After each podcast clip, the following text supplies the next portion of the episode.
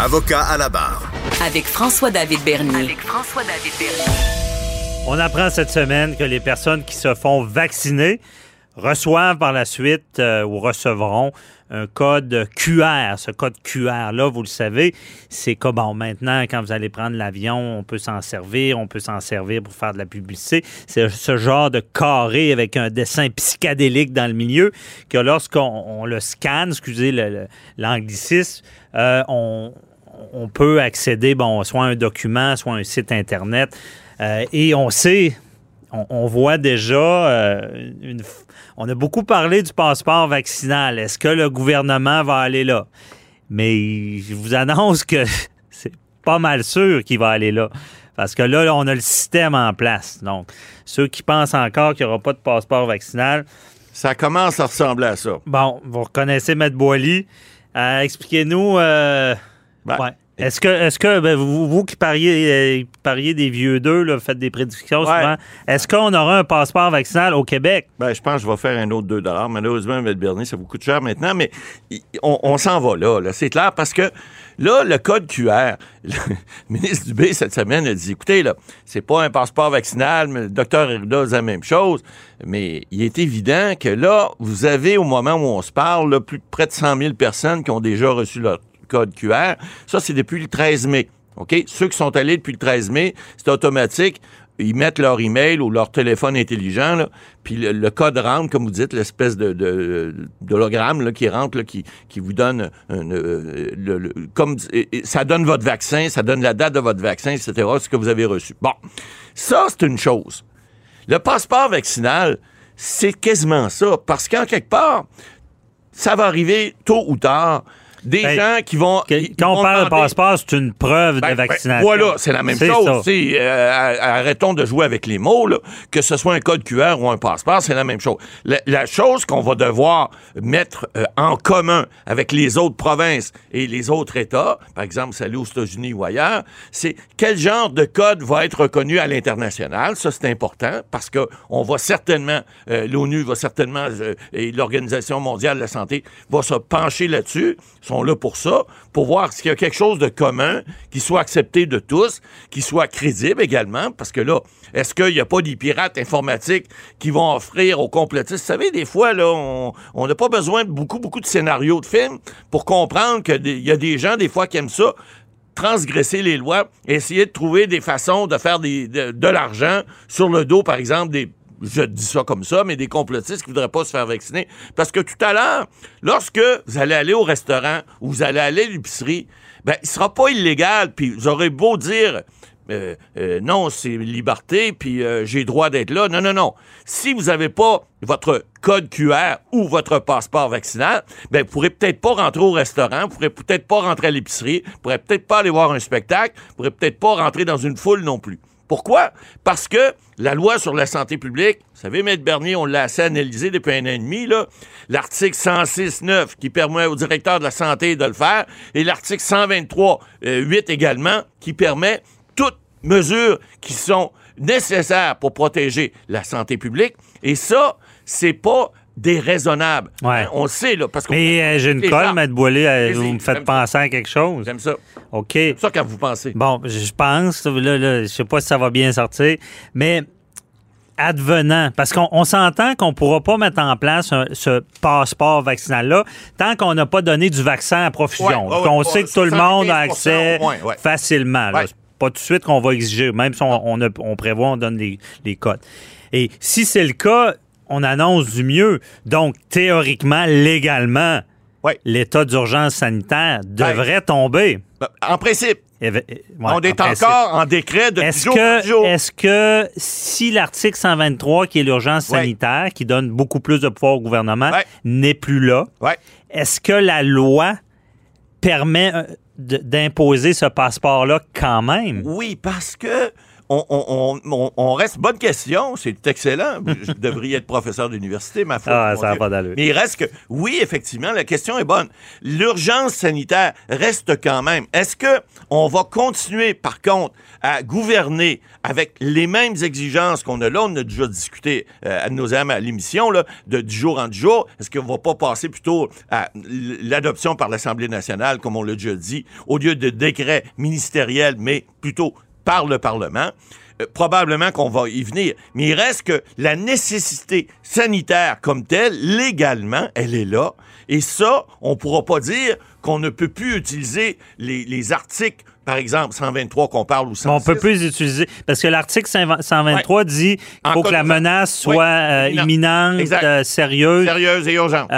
Mais ce que je me demande, c'est advenant que Ouais. 123 est plus en vigueur avec tous les pouvoirs que Le ça donne, le reste de la loi Oui, là, pourrait permettre Tout à fait. un passeport. Tout à fait, parce que la loi sur la santé publique prévoit que le gouvernement peut adopter dans des cas d'urgence des choses, mais ils peuvent adopter aussi d'autres mesures si c'est moins urgent moins pour urgent. protéger, protéger. la santé de la population. Par exemple, on le fait, par exemple, dans les cas de grippe vaccinale, on le fait dans d'autres cas, d'autres genres d'épidémies qui étaient peut-être moindres un peu. Euh, Souvenez-vous, le H1N1, etc.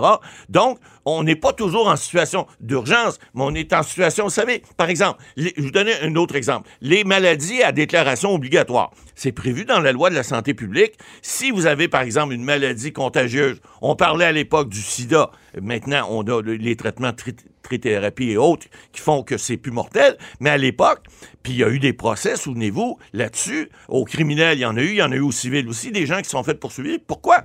Parce qu'en vertu de la loi sur la santé publique, ils n'avaient pas déclaré leur état euh, euh, m- médical qui- qui- qu'il avait une maladie contagieuse. Alors ça, cette loi-là peut s'appliquer non seulement en cas d'urgence, mais s'applique dans le, le- le- de tous les jours de des gens qui finalement peuvent être protégés par des articles de loi qui ne, ne sont pas applicables en cas d'urgence, mais qui sont applicables en tout temps, parce que la santé, c'est important, puis c'est pour protéger la population.